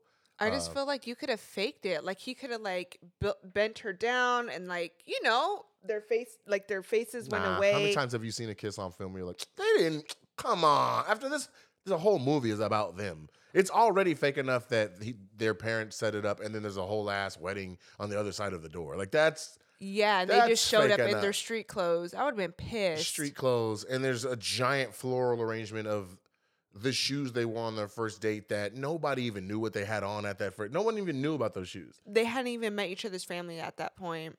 I think what they could have done since they were so fucking tight, like they missed each other, they were besties. They could have just did like a, a dope ass handshake or something. Who? Lauren and um Jonah, like they could have did like a dap up and like a whole little No, choreograph. they didn't need to get married on the spot. Is all I'm saying. They should have had that interaction, a little bit, in and they could have took that whole scene out. No, they needed a scene where the parents admitted that they were wrong and they were ripping them apart. But then that's when it fades to black and goes eight months later. Then we see a real wedding. You know what I'm saying? Or they're at the reception and give them a haircut. And Yes, there now you're happy. I was he was in a barber shop about to get a haircut. You were like, this is where he's gonna get the haircut. Malik S, my boy Malik Sannon, he- who I was at school at Florida Memorial with. He's actually the only he's the only talent that I was in school with. And we were in undergrad together in Miami, and now he he's an actor and a writer and all this stuff. And he's the one in the barbershop that's like, I white cuss. Oh, he's like, I guess I'm white cuz. Yeah. And Eddie's like, I ain't no motherfucking white cuss. So yeah. So Uh, I thought he was definitely about to get a haircut that day, but no, they were there for Eddie Murphy to get a haircut, and he already looked had a chiseled line. His, his- Eddie Murphy, I don't know what the barber would have done.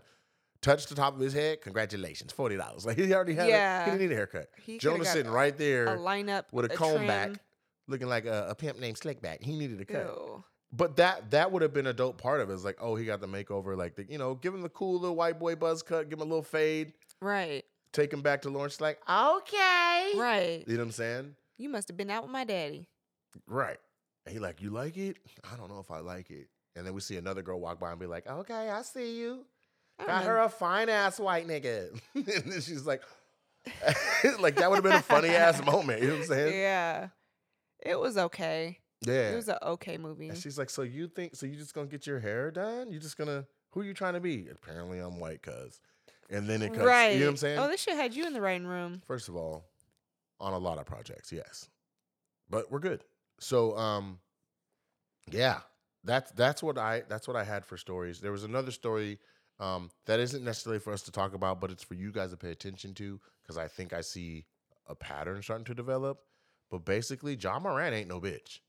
And so Ja Morant is uh, the guy that they, I think his team got put out in the Sweet 16, but he was just a star during the NBA or during the college college finals. He was you know dunking on people and playing. He had he just was he was carrying his team. I think he was on Memphis or no, he's on Memphis now. I can't remember the team. It was a smaller team, but like they were beating huge schools because of Ja Morant being so cold.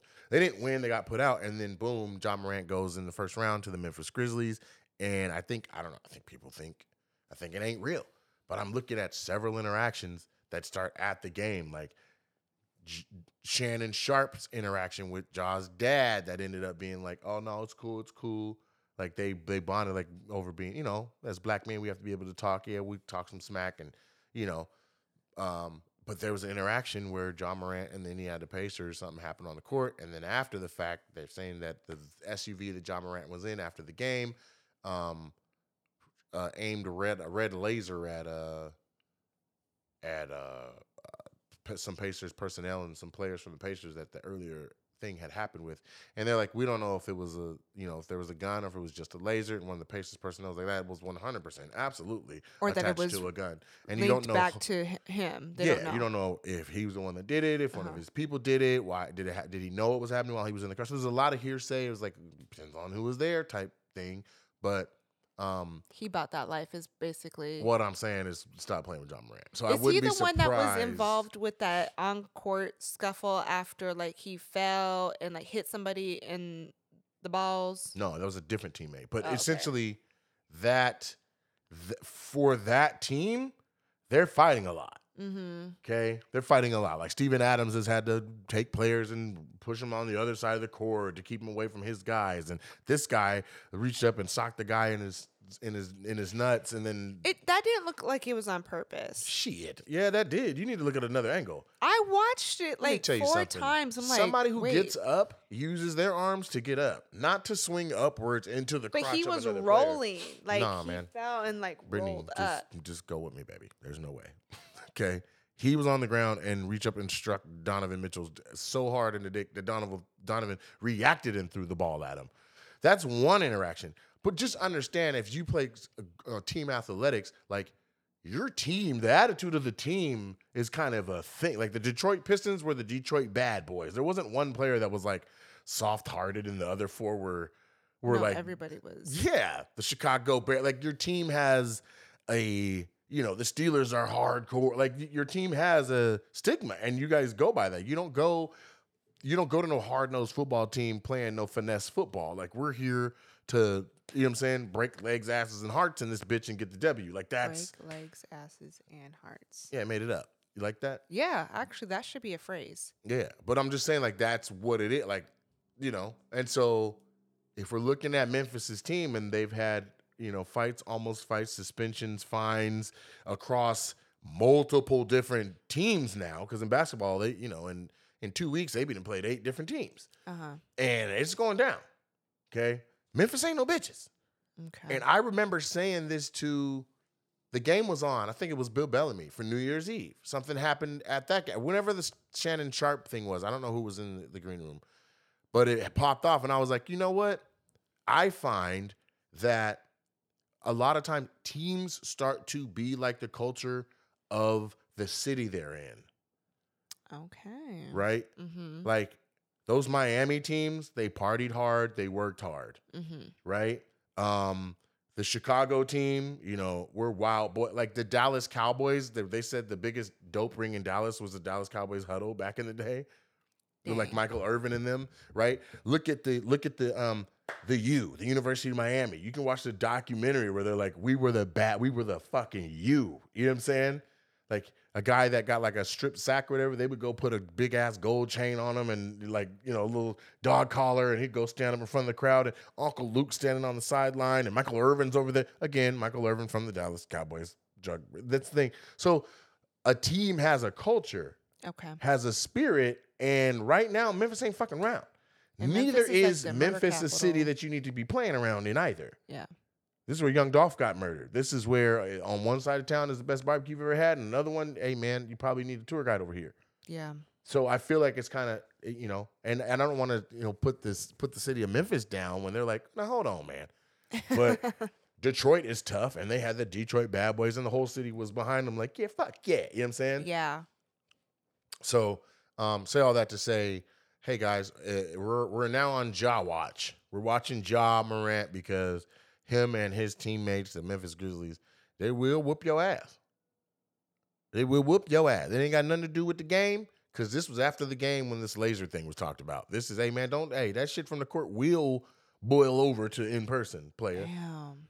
So, you know, that's all I'm saying is, you know, I, I think that's a point that we can watch. But in the meantime, um, I hope you guys enjoyed the podcast Yeah. And um, tell them where they can find you. And your Well, new- but yeah, you guys can follow the pod on Facebook. Just look up Afternoon Squeeze. And then we're also on Instagram, Afternoon Squeeze Pod. And then also, if you just want to like follow us on your streaming site, whichever one you like, um, people listen to us on Apple, which is crazy because I'm like diehard Spotify girl. But you know, I'm Apple all day. plug us in on your favorites, follow us, leave a kind review if you want to. Yeah, five stars. The more, the more actually, the more positive reviews and five stars that you guys leave, like it actually pushes out in distribution the podcast to more places. And it seemed like for a while there weren't very many podcasts, but I feel like since the pandemic, there's been a lot of new ones, and uh, this one is very good. It's a good listen. We move right along. We fight. We argue. After this, I'd be trying to fuck, and it's a good listen. You can feel that energy. Yeah. Yeah. We came here to break legs, hearts, and minds, or whatever. Yeah. oh damn, you don't even know your own shit. I told you I made it up. You put and minds. You can put it on a You don't be sticker. breaking minds. Yeah, you can break a mind. Um, but so it's a good listen. So please uh, go ahead and give us them stars. Yeah. And um, you can follow me at Mr. Nate Jackson on Instagram, uh, Mr. Nate Jackson TikTok, uh, Mr. Nate Jackson on TikTok. Uh, and my TikTok is really blown up. So um, we have Paul Rodriguez coming to the Super Funny Comedy Club here in Tacoma, the club that I own. Uh, and then we, uh, and then February 17th through the 18th, uh, I will be in Sacramento, California at Laughs Unlimited, and two of the four shows are already completely sold out. Wow. One of the ones that isn't sold out is at like about 80%. So there's maybe 20 tickets left on that one. And then the fourth show is at, I think there's 40 tickets left. And that was as of like yesterday morning. So it could be even even crazier today or sold out now. But um, okay, Sacramento showing out. Sacramento holding it down. And I've been going to this market for a long time. But this is all new people. This is new energy. The TikTok fam. the TikTok fam, and I'm excited and um and and you know I'm happy to curate the new audience and show them live that what they've been watching online is just a taste. The live is much Oh, better. it's just so a sample. mm-hmm. This is just walking around Costco or the mall eating a little chicken off the noodle. Uh, now when you come live, it's no holds barred. You get hit with material as well as the the little roasts and stuff that I do when I'm just messing with the crowd and uh, you know pretty sharp, but. You know what's cool like about manicured you? behavior, or manicured jokes. Um, that I was gonna say that like how I've I've gone to a lot of shows since we started dating. I've seen a lot of different comedians, and some of them are just very like, I'm gonna do this joke and then this joke and then this joke, where you're kind of like, it's whatever. Like I can do my set.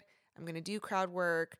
Like I seen that you had there happened to be a cop in the crowd. It's like, oh, I got a joke for your ass. You haven't done that joke in I don't know how long Long time.